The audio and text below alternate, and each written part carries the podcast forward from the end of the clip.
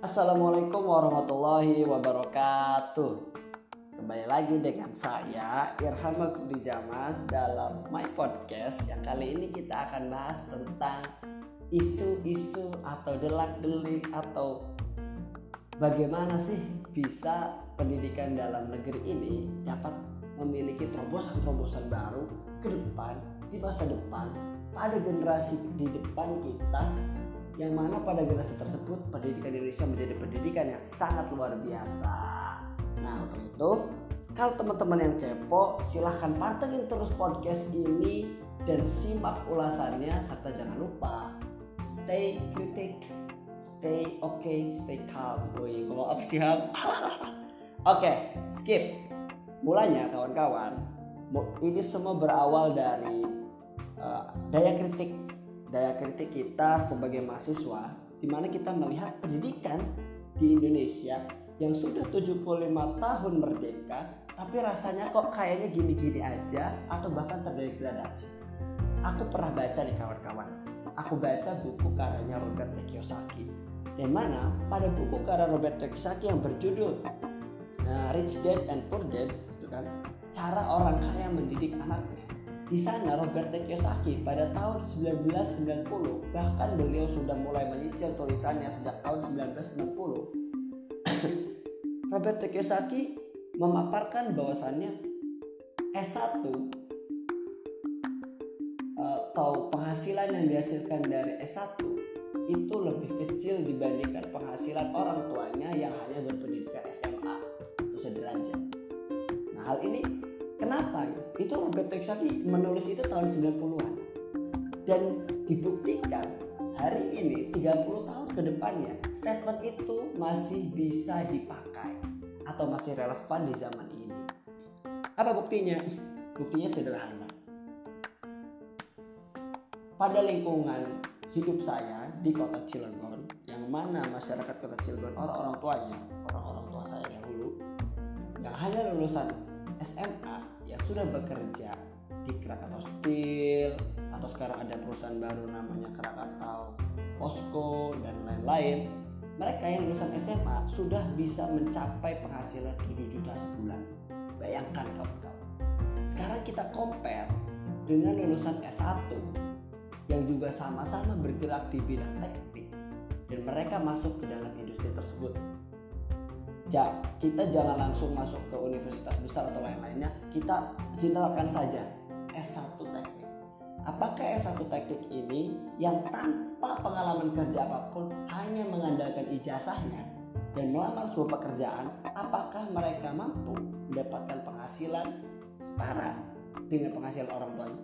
Pertanyaannya sederhana. Apakah mereka mampu? Jawabannya belum tentu dan bisa jadi ya bisa jadi ya apabila mereka punya konektivitas lain. Tapi mayoritas rata-rata itu tidak mungkin. Mereka akan memulai dari UMR atau upah minimum regional. Begitulah kawan-kawan. Sehingga acuan kesejahteraan berawal dari pendidikan itu belum uh, termanifestasi secara sempurna. Sehingga kunci pendidikan secara fundamental perlu diluruskan kembali kemudian saya ada sharing diskusi dengan kawan saya yang mana orang tuanya kerja di negeri gajah ya sebutannya atau Thailand di sana dikatakan bahwasanya seorang guru itu sangat dihormati, digugu, ditiru dan dijunjung tinggi. Bahkan penghasilan seorang guru itu penghasilannya besar. Guru itu nggak ada yang nggak punya mobil. Kita compare dengan kesejahteraan guru di negeri kita tercinta, di mana guru-guru masih diselewengkan dan guru-guru kurang dihargai dan lain sebagainya. Sehingga kesejahteraan guru yang harusnya dijamin oleh negara ini tidak direalisasikan secara sempurna sehingga mengakibatkan mungkin mengakibatkan guru-guru yang seharusnya bekerja optimal mendidik anak negeri masih disibukkan dengan kesibukan-kesibukan lain di luar mengajar untuk mempertahankan kehidupannya. Biar sekali kan kawan sehingga menyebabkan apa? Menyebabkan kurang ikhlasnya dalam mengajar. Nah kurang ikhlas dalam mengajar ini seperti apa? Seperti silahkan kawan-kawan cek. Banyak guru atau bahkan dosen bahkan mungkin ya ada dosennya di sekeliling kita itu lebih memprioritaskan jabatan-jabatan atau prioritasnya itu kenaikan jabatan di kampusnya di kawan-kawan. Bukan prioritasnya itu untuk mencerdaskan mahasiswanya. Di lain sisi ada dosen-dosen yang ikhlas tapi sangat dibebankan. Dibebankan dengan beban-beban di luar tupoksinya atau bukan luar tupoksi bahasanya apa ya. Di luar uh, job desk aslinya. Satu dosen yang harusnya katakan ya hanya membimbing empat mahasiswa untuk sidang untuk tugas akhir ini dibebankan sampai 12 karena apa? karena minimnya sumber daya kenapa bisa minim sumber daya? karena negara katakan negara tidak mampu membiayai dosen lebih dari kapasitas kapasitas dalam perguruan tinggi tersebut katakan kalau dalam satu jurusan ada empat dosen ya udah empat dosen mampu bayarnya negara seperti itulah contohnya kawan-kawan. Karena kan membimbing sidang akhir ya. membimbing tugas akhir itu dosen yang memang harus diakui kredibilitasnya dan kapasitasnya. Kita lompat bahasannya nah kalau kita berbicara tentang tenaga pendidik kita mungkin ada pertanyaan besar. Kenapa 75 tahun Indonesia merdeka kok nyampe sekarang banyak sarjana yang dilahirkan. Tapi rasanya kesejahteraan negara ini kok makin menurun. Ini ada apa? Apakah tenaga pendidiknya yang memang tidak berkualitas? Atau sistem apa nih dibalik ini semua? Tapi sebelum pembahasan ini melebar kita sudutkan pada gagasan tenaga pendidik. Kita kita bahas diskusi ini pada arah tersebut kalau kawan-kawan eh, kuliah mungkin ada statement kuliah itu 30% ilmunya di kelas dan 70% di lapangan. Senior saya dulu bilang begitu. Dan saya pun mengakui hal itu ternyata benar. Karena apa? karena bekal di kelas yang 30% ini adalah fondasi awal saya untuk mencari 70% sisanya di lapangan. Ada sebuah filosofi yang mungkin bukan filosofi atau quotes ya saya lupa pencetusnya siapa. Namun yang pasti ini adalah ilmuwan muslim yang mengatakan seperti ini. Aku melihat muslim di negeri non muslim sedangkan aku tidak melihat muslim di negeri muslim. Wah itu itu nyesek sekali gitu. Itu kalimat sangat dalam. Maka saya pun membuat uh, stigma atau pola pikir baru dalam otak yang menyatakan bahwasannya dalam diri pribadi dalam otak saya ini berkata seperti ini kawan-kawan aku melihat aku melihat murid atau aku melihat pelajar di jalanan tapi aku tidak melihat pelajar di sekolah atau di kelas karena apa? Karena ketika di kelas yang belajar ya belajar, yang tidak ya tidak. Tapi ketika di jalanan, saya melihat semua orang tuh belajar dari pengalaman. Contohnya seperti mana? Makanya ada bahasa oh sangat menarik gitu kan, experience is the best teacher. Ya. Pengalaman itu adalah guru terbaik. Guru terbaik ya. Kemudian banyaklah quotes-quotes lain gitu. Sehingga dalam kepala ini berpikir tenaga pendidik yang ahli itu seperti apa pikiran saya ke sana. Muncullah stigma yang berkeliaran pada masyarakat bahwasannya lulusan luar negeri itu lebih keren, lebih oke okay, gitu, lebih wah dibanding kita kita yang kuliah di dalam negeri. Mungkin itu stigma yang familiar dalam masyarakat dan pasti ada beberapa dari kita ada golongan tertentu yang menolak hal ini dan yang menolak itu adalah termasuknya saya saya sangat tidak setuju orang yang lulus dari luar negeri itu lebih hebat dibanding yang lulus dari negeri. Standarisasi macam apa yang menyatakan seperti itu? Kenapa orang-orang bisa berstigma demikian?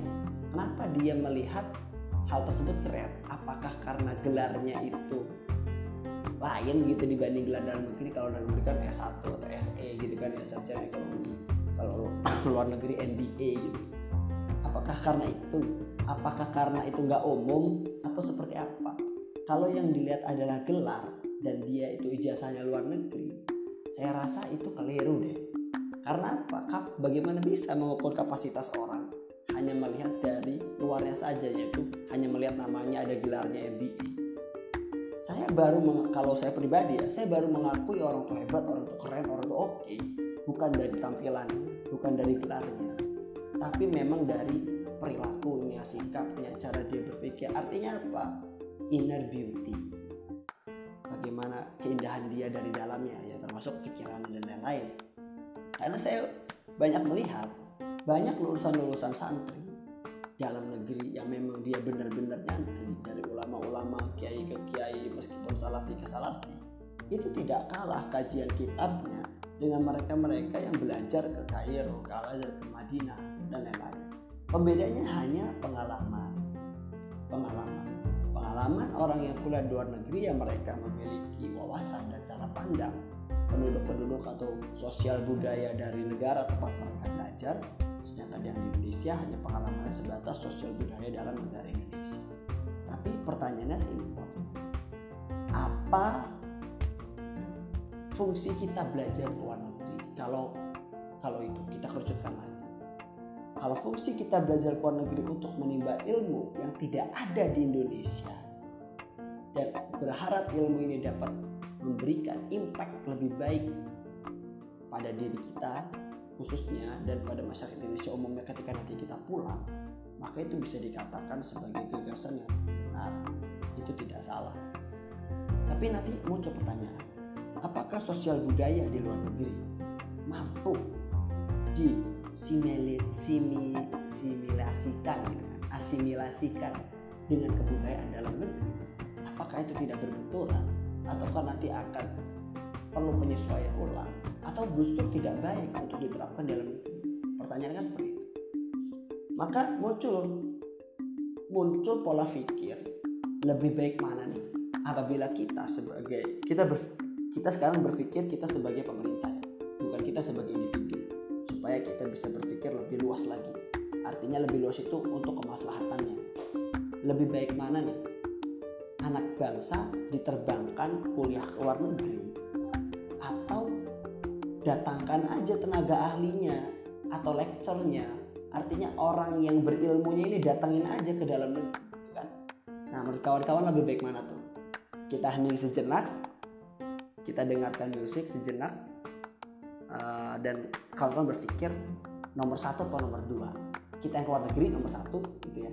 Atau orang tenaga ahlinya aja yang tarik ke Indonesia nomor dua. Uh, dua menit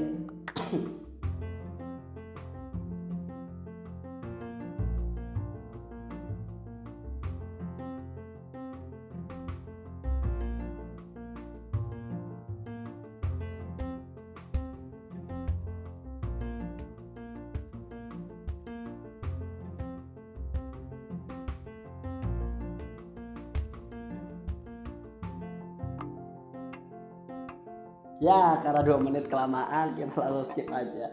Jadi itu diskursus yang pernah saya lemparkan di WhatsApp WhatsApp ya. Banyak sih yang komen termasuk ada teman-teman yang pernah melakukan studi exchange luar negeri dan lain-lain. Mereka punya gagasan. Dan saya menebak dan saya sudah mengira pasti banyak kawan-kawan yang memilih jawaban nomor satu.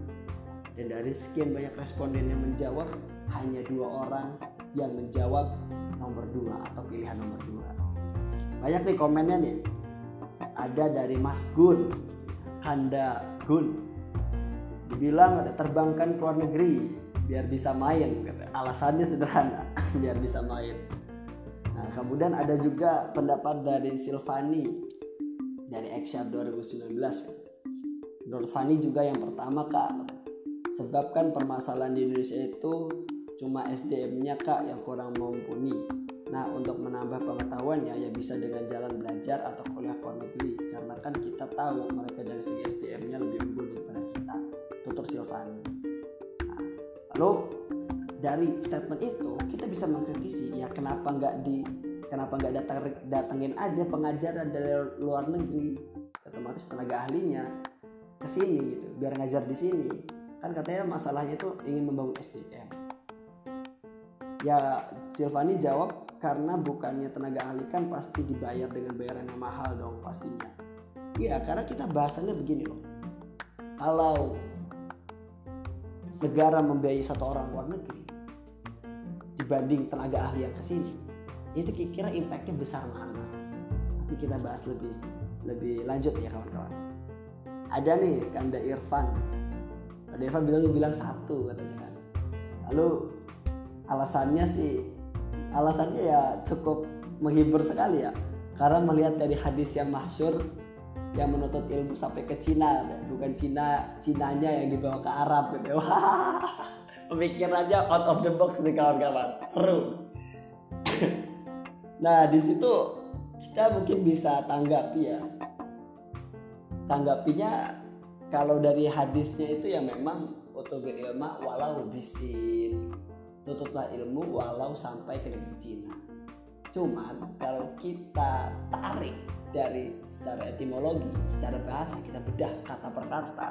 Silahkan yang pakar hadis jangan komen karena saya di sini bukan pakar hadis ya kawan-kawan. Ini hanya pemikiran saya. Jadi kawan-kawan jangan langsung menganggap ini yang benar gitu. Enggak, enggak. Saya bisa salah. Walau bisin, utlub, utlub itu kan fil amr ya. Tuntutlah, mintalah al ilmu. Utlubil ilma, utlubil ilma. Enggak kalau habis uh, fi'il itu pasti akhir kata. Isimnya itu fathah. Tutlubil ilma. Tutuplah ilmu katanya. Walau bisin. Walau. Walau itu ya walau meskipun. Meskipun bisin. Nah kenapa makanya bi? Pertanyaan saya sederhana. Kenapa di situ hadisnya makanya bi? Bukan ila. Kalau bi itu kan artinya dengan ya kalau ila itu kan artinya ke. Kalau kenapa artinya tutuplah ilmu walau sampai ke Cina gitu. Kenapa? Kenapa nggak diartinya tutuplah ilmu walau dengan Cina gitu loh kawan-kawan? Di situlah yang menjadi daya kritis saya. Maka atas argumen dalam pemikiran saya pribadi itu saya saya berpikir gitu ya. Uh, bukan Cinanya yang dibawa ke Arab. Nah pertanyaannya sih sederhana ilmunya ini ada di negeri Cinanya atau di orang-orang Cina-nya. Konten hadis ini ke mana gitu arahnya? Kalau ilmunya ini ada di orang Cina-nya ya kita cukup belajar sama orang Cina-nya meskipun orang Cina-nya ke Indonesia. Betul kan? Nggak kita nggak harus ke negeri Cina-nya.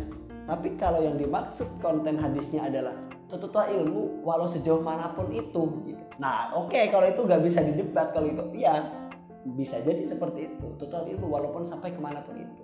Cuman diskursus kita kan sekarang kan kita era globalisasi ya di mana kita bisa menarik bidang-bidang keilmuan itu kita nggak harus ke sana gitu. Kita nggak harus kita nggak ada batasan ruang dan waktu dalam era globalisasi ini. Sehingga kalau bahasanya itu total ilmu ke mana aja itu? Ya kalau ilmunya bisa dibawa ke sini ya di sini aja belajarnya. Sederhananya kan ke sana ya. Arah arah pikiran saya ke sana loh kawan-kawan kenapa begitu? Karena di pemikiran saya pribadi tapi ada yang komen yang menarik nanti kita skip ya. Di sini Rido Rido sih berimbang ya bahasnya. Dia bilang ya kalau ini situasional menurut saya ham katanya. Soalnya kalau ini bisa dari dua-duanya tergantung siapa yang lebih cepat beradaptasi.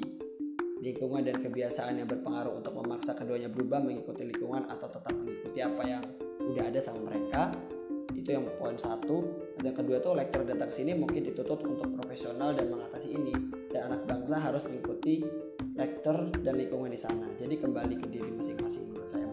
Mungkin kebudayaan dan kebiasaan jadi penghambat, namun ini merupakan salah satu kewajiban kita manusia untuk saling mengenal satu sama lain karena sudah diciptakan dalam bahasa bangsa. Wah, dia rujuk, rujukannya dalil nih kawan-kawan.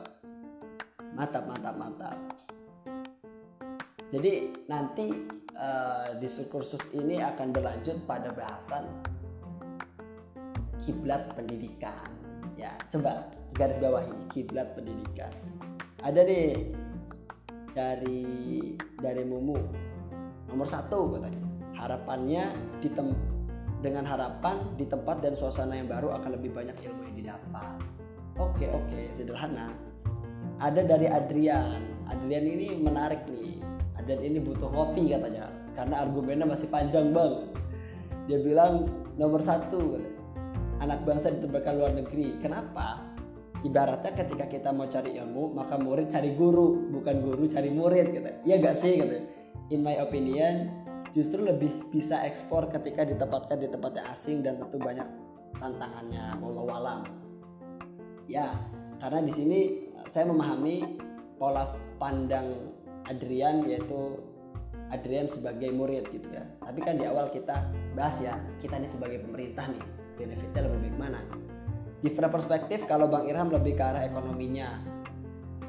Karena saya saya kalau dari gagasan saya begini kalau dari anak negeri yang ini kegundahan kegundahan kedua ya kan kegundahan pertama itu adalah kita ini kita kenapa orang itu lebih ibaratnya malah lebih bergening yang lulusan luar negeri dibanding dalam negeri.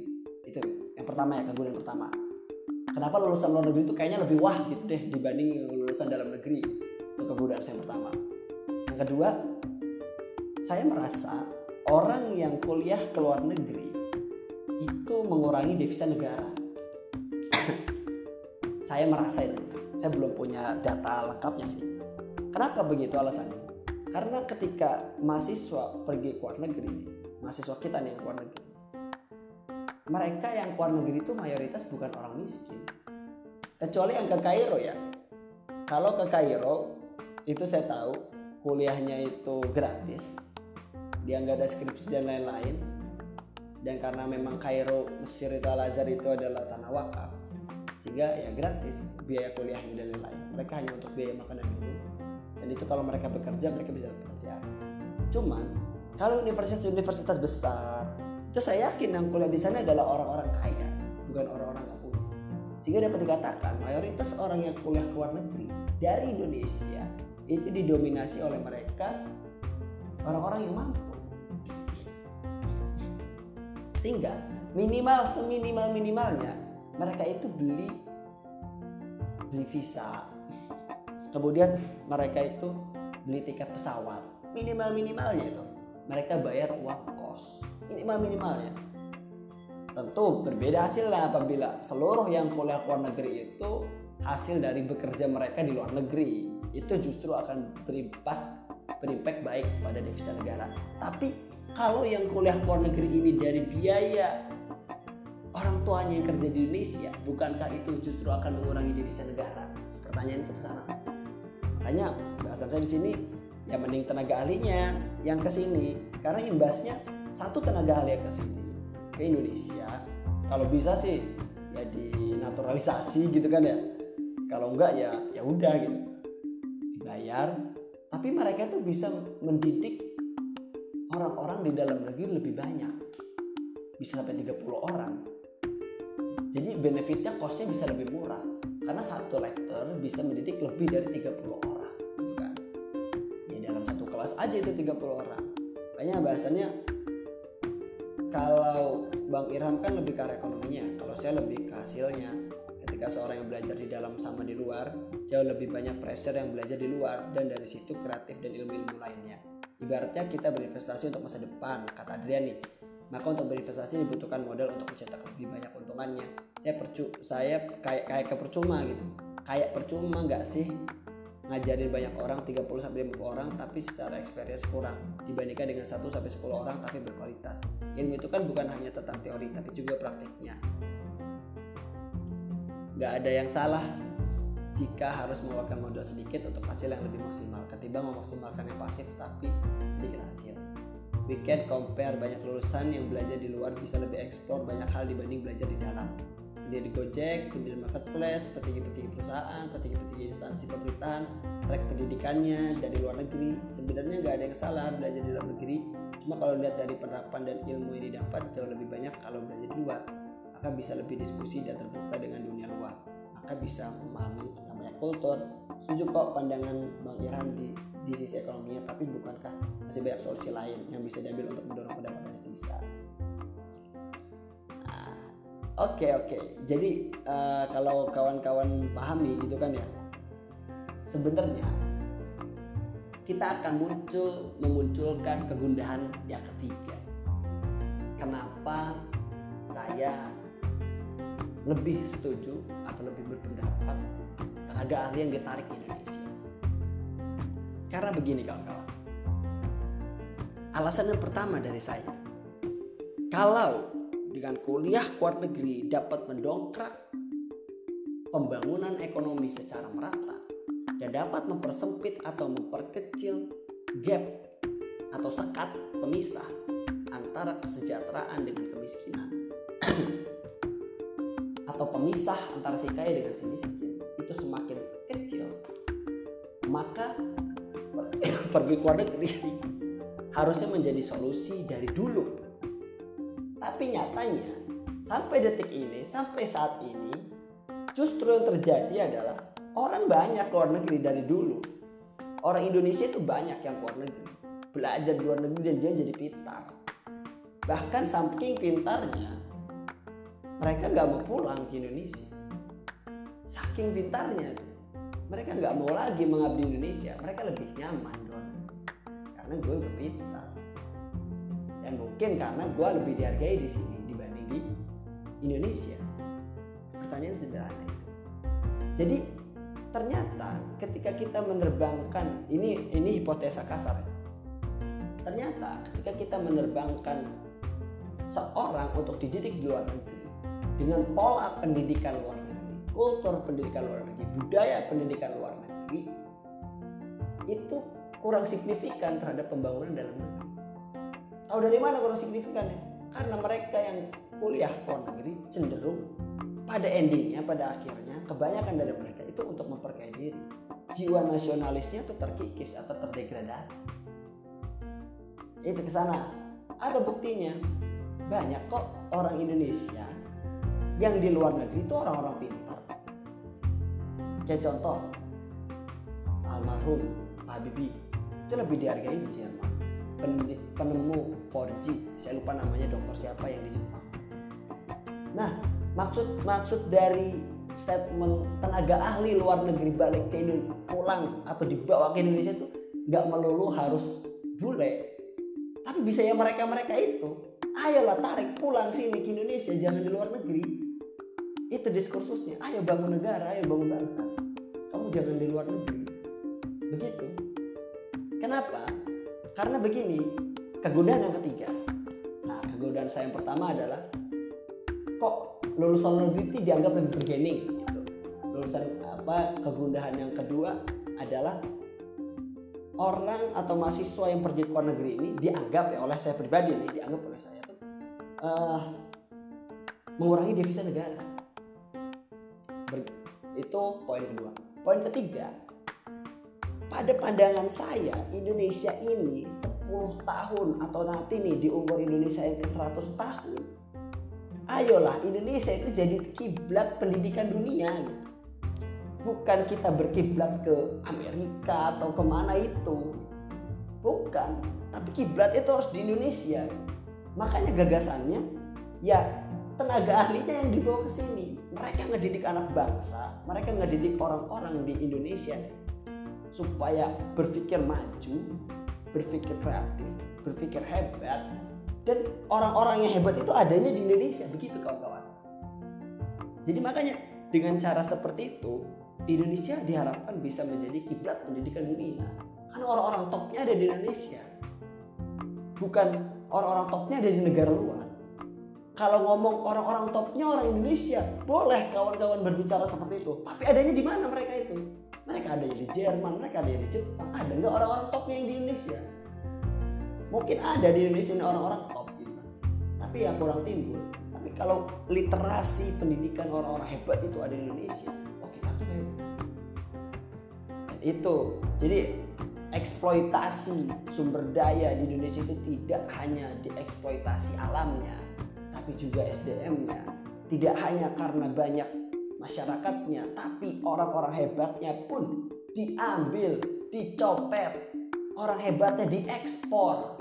Harusnya orang hebat itu ditahan di dalam untuk membangun negara bukan diekspor. Harusnya kita impor tenaga hebat itu gak masalah. Tahan di dalam jangan jangan boleh pulang kalau perlu fasilitas yang enak dia. Biar betah dimuliakan.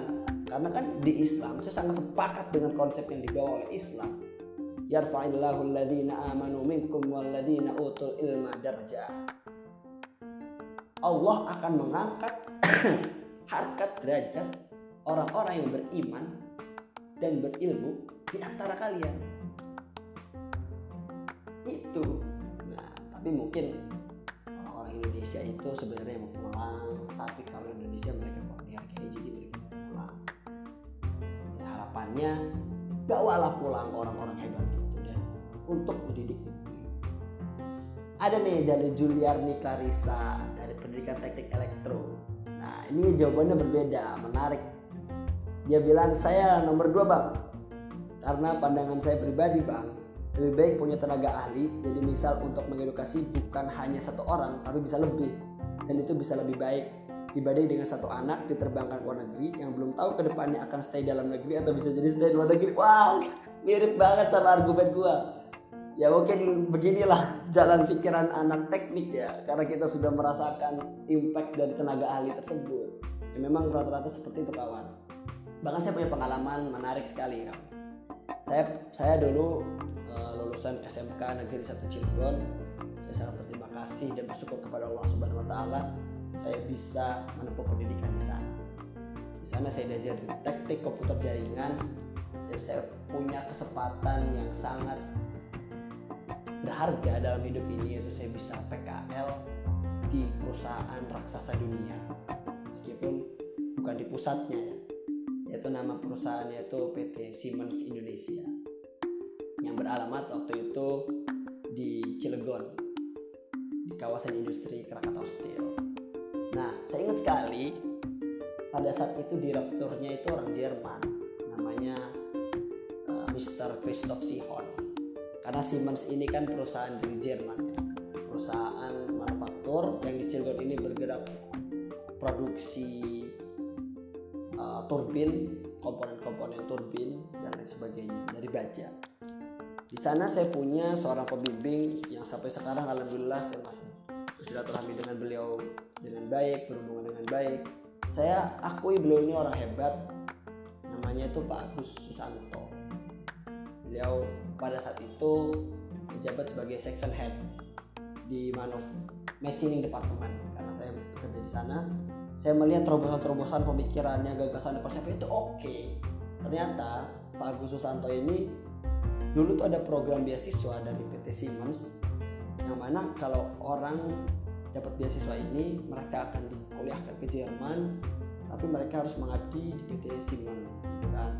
Harus bekerja di PT Siemens. Artinya pasti dapat pasti dipekerjakan di PT Siemens Nah, di situ saya melihat ada terobosan-terobosan yang keren sekali. Dan Pak Agus Susanto ini sering sekali menjadi juri pada perlombaan-perlombaan seperti lomba bebut yang dilaksanakan tatanan SMK pada situ untuk jurusan mesin. Dan itu saya melihat ada hal yang wah gitu hal yang hebat. Nah harusnya orang-orang kayak Pak Agus ini kan keren ya. Nah bayangkan kalau Pak Agus ini bisa mendidik orang-orang kayak Pak Agus tadi itu pasti keren kan? Nah bayangkan kita jauh ke depan lagi bayangkan gurunya Pak Agus ini ternyata ada di Indonesia. Ya dalam artian gurunya yang waktu belajar di Jerman itu adanya di Indonesia gitu udah ada di Indonesia. Berarti orang-orang kayak Pak Agus ini akan lebih banyak lagi kan? Begitu kawan-kawan konsep konsep pikir saya tuh ke sana. Karena saya pernah bilang sih ke teman-teman ya ini kan kadang guyonan ya uh, kalau kamu mau ngalahin saya saya suka ngomong gini ke temen nih. Kalau kamu mau melampaui saya ada dua cara. Hanya ada dua cara. Silahkan teman-teman cari cara ketiga. Yang pertama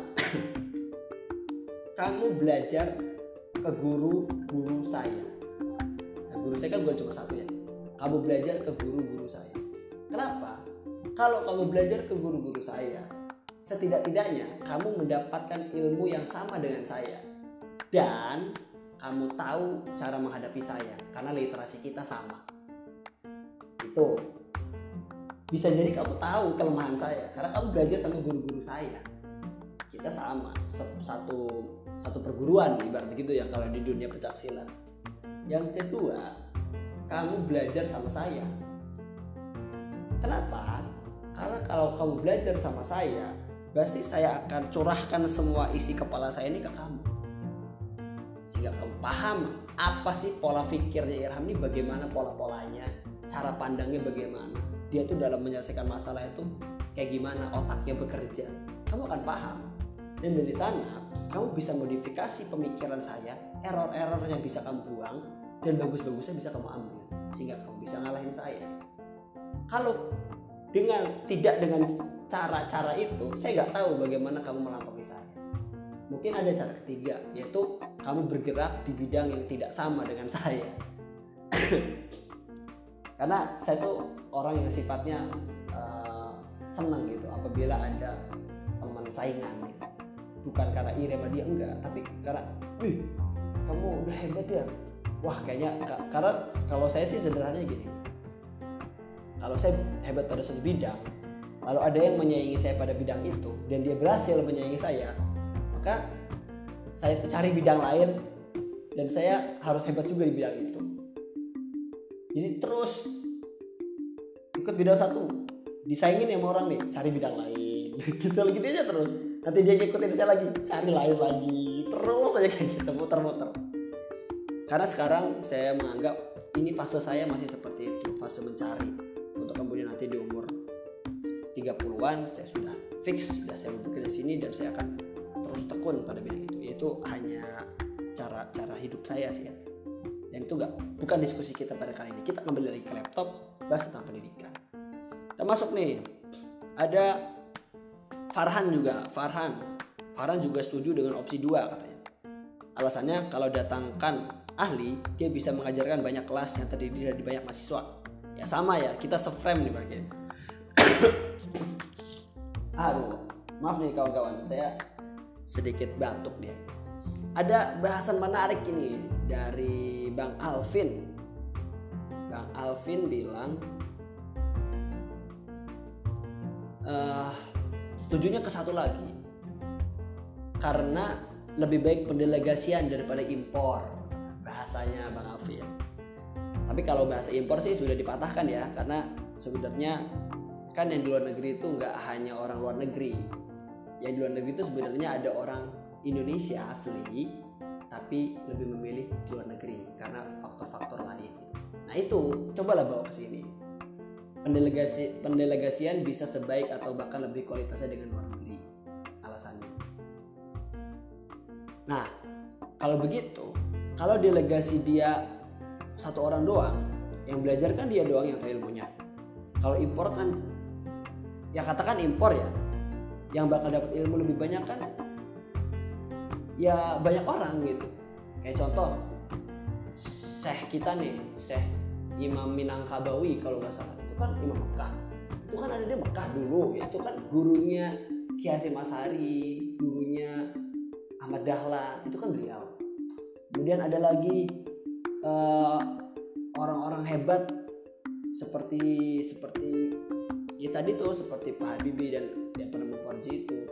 Coba kalau dibawa pulang ke sini mereka bisa menciptakan kader-kader atau generasi-generasi yang unggul.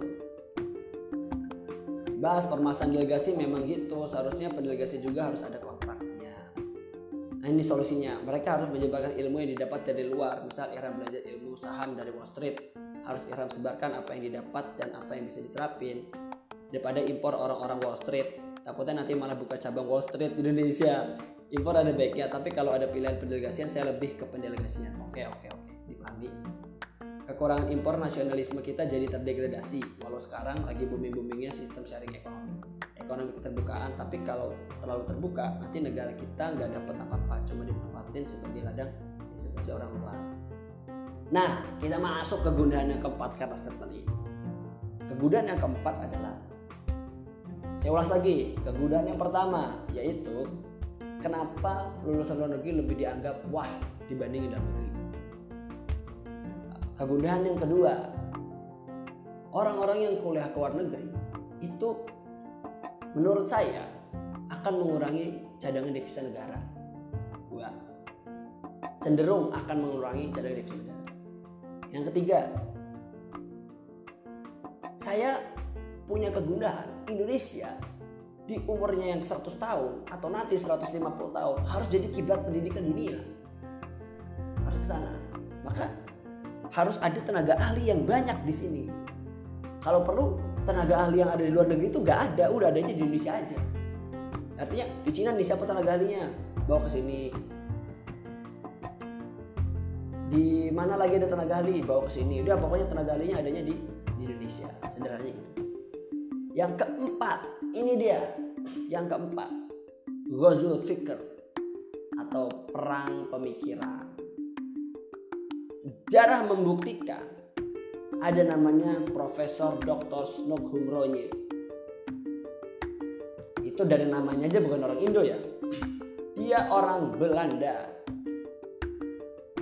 Ingat dulu ada konsep 3G kan? God, Gospel, and Glory nah. Snokung Ronye yang ke Indonesia apa orang Indonesia yang diimpor ke sana atau diekspor salah apa orang Indonesia yang diekspor ke sana ke luar negeri sudah belajar ternyata Dr. Snokung Ronye yang ke Indonesia dan Dr. Snokung Ronye yang ke Indonesia menyebarkan pemahaman-pemahaman mematahkan-mematahkan argumen-argumen dan membuat kurikulum-kurikulum yang mana kurikulum-kurikulum yang dibuat ini yang sampai sekarang kita rasakan adalah bentuk neokolonialisme kita masih terjajah secara pendidikan. Karena siapa? Ya karena tadi si Dr. Snokung Ronye itu artinya. Artinya apa? Ternyata efektif sekali gitu cara pendidikan tenaga ahli ini sampai bisa membekas 75 tahun di Indonesia. Bayangkan kalau tenaga ahli tenaga ahli orang luar negeri luar negeri ini dalam bidang teknik datang di Indonesia mengajar di Indonesia, impactnya akan sangat besar. Begitu maksudnya dalam bidang ekonomi, dalam bidang welfare itu impactnya akan besar. Pemahaman-pemahaman tentu perlu adanya uh, peninjauan, pengawasan, evaluasi serta lain sebagainya. Karena dia dalam negeri pasti bisa di bisa dievaluasi, bisa diawasi. Tapi kalau orang kita yang keluar, apakah kita bisa mengawasi kurikulum yang diberikan? Apakah kita bisa mengawasi ilmu yang dia dapat ini bermanfaat atau justru menjadi bumerang di dalam negerinya? Bisa nggak kita kira-kira mengawasi hal tersebut? Tapi kalau kita berdaulat, kalau kita nih Indonesia nih berdaulat, meskipun justru tenaga ahli yang datang ke sini tuh kita bisa awasi ilmu apa yang bakal dia kasih. Nah, mungkin nanti ada bahasan. Justru kalau diawasi dia nggak all out ngasih ilmu. Kalau begitu, kalau siapa begitu, pengawasannya itu bukan dalam bentuk kurikulum, tapi hanya dalam bentuk regulasi. Itu bisa. Dan bagaimanapun nanti itu pasti ada plus minusnya dan ini uh, saya menganggap diskursus ini tidak saya melulu saya yang benar dan belum tentu juga kawan-kawan yang benar kita hanya membuka relung-relung pemikiran supaya ini mematik dari kritis kita kita semua. Nah ada diskusi panjang diskusi panjang uh, antara saya pribadi dengan Tenova. Tenova ini cutting saya ini di ekonomi syariah yang pernah ikut jadi exchange gitu kan negeri. Dan tahu gitu bagaimana frekuensinya gitu dia jawab nomor satu argumennya panjang nih kawan-kawan. Kita simak. Ya karena gini kalau anak Indonesia dikasih kesempatan sekolah di luar negeri mau S1 ataupun cuma exchange yang beberapa bulan itu maka bakalan banyak dapat pengalaman yang luar biasa dan dengan bangganya memperkenalkan kalau mereka itu dari Indonesia dari Indonesia ke negara lain. Wah mulia. Nah ini ini ini mulia. Jiwa nasionalisme mereka juga semakin bagus ketika jauh dari negara sendiri. Wah beda ya kalau ngomong sama yang langsung mengalami pak apalagi dapat bersaing untuk universitas bersaing masuk universitas bagus kelas dunia dan ketika ditanya dibiayain sama negara sedangkan mahasiswa lain yang dari luar negara mereka kuliah biaya sendiri yang notabene biaya kuliah di sana mahal. Nanti berarti kalau argumen selanjut argumen tadi ini ya masuk ke gundahan nomor dua kan ya mengurangi divisi negara. Nanti ketika pulang dari kuliah bisa terapin ilmunya selama di sana juga pengalaman yang nggak didapat kalau cuma bayar lektor luar datang ke Indo karena suasana dan sistem belajarnya beda. Katanya ya benar. Kalau berarti kan ini masuknya ke segi pandang kita keluar negeri secara personal gitu kan untuk untuk pengalaman personal gitu kan. Tapi bisa sih bagaimana anaknya nanti ketika pengimplementasian. Ketika kita ke sana sekolah di negara orang otomatis kita yang ikutin cara atau sistem belajar di sana. Kalau sewa atau datangi lektor dari luar sistem tetap pakai sistem belajar di Indonesia mungkin cuma cara penyampaian si lektor yang beda tapi tiap dosen punya cara mengajar sendiri kan even dosen dalam negeri bukan luar negeri. Nggak mungkin sampai ada peraturannya kalau biaya pendidikan nggak bisa diganggu gugat. Even Indonesia ekonominya buruk atau lagi krisis moneter karena begitu diperhatikan buat anak bangsa yang ingin sekolah ke luar negeri. Tapi ya Ham kalau kuliah cuma kuliah nggak punya pengalaman ya kayak kerja. Ketika lulus S2 luar negeri pun kamu ngerintis kerja tetap dari bawah. Beda kalau sebelum lanjut S2 kamu ada pengalaman kerja minimal 1-2 tahun. Ketika lanjut kuliah S2 ke luar negeri pas pulang pengalaman kerja untuk posisi bagus dan selama kuliah di luar negeri juga kamu ada part time pasti pas pulang ngelamar kerja langsung keterima insya Allah. Karena kalau Indonesia lebih ke pengalaman kerja kamu nggak harus lulusan universitas bagus contoh S1 lulusan ITB atau UI atau UGM tapi nggak punya pengalaman sama sekali ya HRD bakalan lebih ngambil yang lulusan universitas biasa tapi udah punya pengalaman kerja. Wow. Semuanya punya plus minus sih tergantung pemikiran individunya sudut pandangnya gimana. Wah mantep nih mantep nih. Tapi kalau kita yang keluar nanti kan devisa nyusut nih. Terus gak efektif. Sedangkan gak efektifnya karena kondisi sosial budaya luar negeri kan nggak sama dengan dalam negeri. Jadi belum tentu adaptif apa yang dipelajari di luar negeri dengan kondisi kondisi di dalam kan?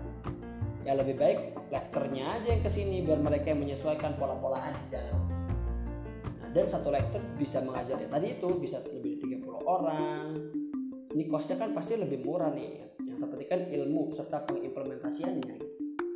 Yang terpenting di sini kan cara pandang lektornya nih wawasan pengetahuan lektornya dan ilmuwan gitu. Ilmu si lektornya ini. Hmm, tapi kan uh, Tenova jawab nih kan. Itu sih masing-masing ya sudut pandangnya. Karena ada suasana, belajarnya dan sistemnya yang beda di luar negeri itu. Di sana kita mau nggak mau harus bisa ngikutin ada pengalaman baru. Karena beda sistem pendidikan itu bisa jadi masukan buat pendidikan Indonesia ke depannya. Harus berkembang sistem pendidikannya masa mau terus terbawa aja katanya. Nah setuju nih dengan kegundahan kita yang nomor tiga. But setiap anak beda-beda ya dalam hal belajar. Kalau si anak emang susah beradaptasi sama hal begitu ya mungkin yang cocok datang rektor ke Indonesia. Tapi kalau dasar anaknya suka belajar hal baru dan mudah beradaptasi it's not a problem. Indonesia negara kita tuh ham kalau masalah pendidikan anggarannya nggak akan menyusut karena emang udah ada di undang-undang. Mau lagi ekonominya krisis juga di luar di luar negeri pun satu kelas bisa lebih dari 30 mahasiswa sehari. Konteksnya beda kalau tuh lektor ngajar kuliah umum sama kuliah biasa di kelas. Terus beda kalau itu dosen S1 sama S2 jangankan datengin lektor dari luar negeri setiap dosen juga pasti yang penting transfer ilmu sampai terus bisa diimplementasikan di kehidupan sehari-hari. Pendidikan itu nggak akan rugikan di masa depan. Pasti kepake. Bahkan beasiswa bukan sel, bukan melulu pure dari pemerintah Indonesia ada yang kerjasama bilateral antar bisa Indonesia Australia jadi beasiswanya full dibayar sampai lulus S2 dari pemerintah Australia untuk warga negara Indonesia yang Australia. Begitu pun beasiswa dari negara lain. There is a lot of the ways to get a change study in abroad. Just open your mind and don't ever forget from where you are. Wih, keren statementnya Tenova ini, keren. Iya sih, iya benar. Maka kesimpulannya Tenova mengambil sudut pandang sebagai masyarakat. Kita sepakat pada bahasan awal kita memandang dari perspektif pemerintah. Jadi pola pikirnya untuk pola negara dan mengukur mana yang lebih menguntungkan negara ya bukan hanya personal. Ya kan negara ini kan bukan profit based on money oriented gitu kan tapi based on benefit jadi orientasinya itu bukan cost uang gitu, tapi dari benefit. Udah. Nah itulah diskusi-diskusi panjang kita kali ini. Jadi kesimpulannya bisa kawan-kawan tarik masing-masing kira-kira mana yang lebih baik? Tapi kalau saya diamanahkan menjadi pimpinan negara tertarik itu orang-orang tenaga ahli datang ke Indonesia buat LIPI itu lebih keren dibanding NASA ya kan ya? Eh 8 8 apa LIPI ya? Ya pokoknya itu lebih keren dari NASA BMKG itu lebih hebat dari NASA dan lain-lain lah pokoknya lebih hebat. Karena tenaga ahlinya ada di kita gagasan-gagasan ada di kita. Kita ini negeri kaya eh Rojinawi kita ini ada di Katulistiwa. Kekayaan kita ini nggak terbatas. Bahkan kita punya kekayaan yang nggak bakal habis meskipun sampai kiamat. Apa itu? Posisi strategis. Ya kalau kita mau ukur nih kekayaan kita nih kawan-kawan. Kita ada di Katulistiwa. Kalau kawan-kawan punya bola punya bola dan kawan-kawan masukin dalam bola itu air terus tutup kawan-kawan puter bola itu pasti airnya itu akan bergerak ke mana? Apakah air akan di bawah? Apakah airnya akan di atas? Airnya akan ke tengah. Atau jangan air deh kawan-kawan masukin pasir. Puter sama kawan-kawan. Pasti ke tengah larinya. Atau masukin jangan pasir kelereng lah kelereng. Yang mudah tuh kan kelereng. Puter sama kawan bolanya. Kelerengnya akan ke mana larinya kelerengnya akan ada ke tengah apa artinya artinya sederhana segala unsur mineral yang ada di bumi itu ada di daerah Katulistiwa. Kenapa? Karena bumi kan muter ya. Dan setiap yang muter itu pasti semua itu akan kekumpul di Katulistiwa. Makanya kita ini super kaya saudara-saudara. Emas kita kaya, nikel kita kaya, tembaga kita kaya dan lain-lain. Tuh. Tapi tenaga ahlinya di mana? Nah, itu lagi pertanyaannya. Sederhana. Tenaga ahlinya di mana? Teng teng. Yang kedua, kita punya masyarakat yang kaya, yang kaya artinya banyak ya di sini. Masyarakatnya banyak, gitu. populasi kita nomor 4 di dunia. Ya kalau perang nih kita kalau kita nih berdaulat dan kita nih perang, kita nih bisa jadi adidaya. Udah merdeka peristiwa, sumber dayanya besar, biji besinya banyak. Kalau dia membuat baju perang ya jadinya banyak. Kalau orang-orang itu adain apa namanya wajib militer kayak apa kekuatan negaranya ini yang ketiga kayaknya kita nih kita ini di katulistiwa jamrut katulistiwa artinya seharusnya secara kondisi pangan kita ini berdaulat kuat pangannya karena ya tongkat kayu dan batu jadi tanaman kan bahasanya begitu keempat kita ini ada di negeri yang 70% wilayahnya adalah perairan. Berarti apa? Seharusnya kita ini kuat di bidang maritim. Seharusnya ikan kita ini ekspor ikan gitu. Jangan benihnya yang diekspor, ikannya.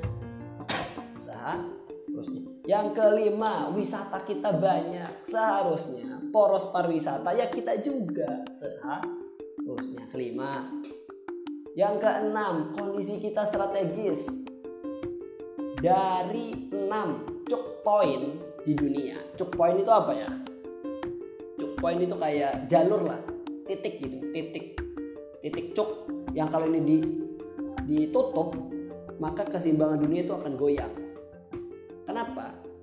Ya kita nanti kita teman-teman bisa tahu. Dari enam cuk point di dunia, enam ya yang ada di dunia itu hanya enam, empat di Indonesia empatnya di Indonesia.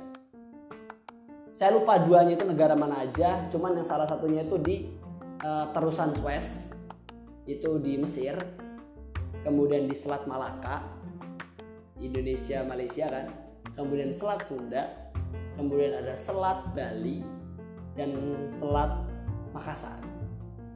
Satu lagi lupa di selat mananya satu lagi.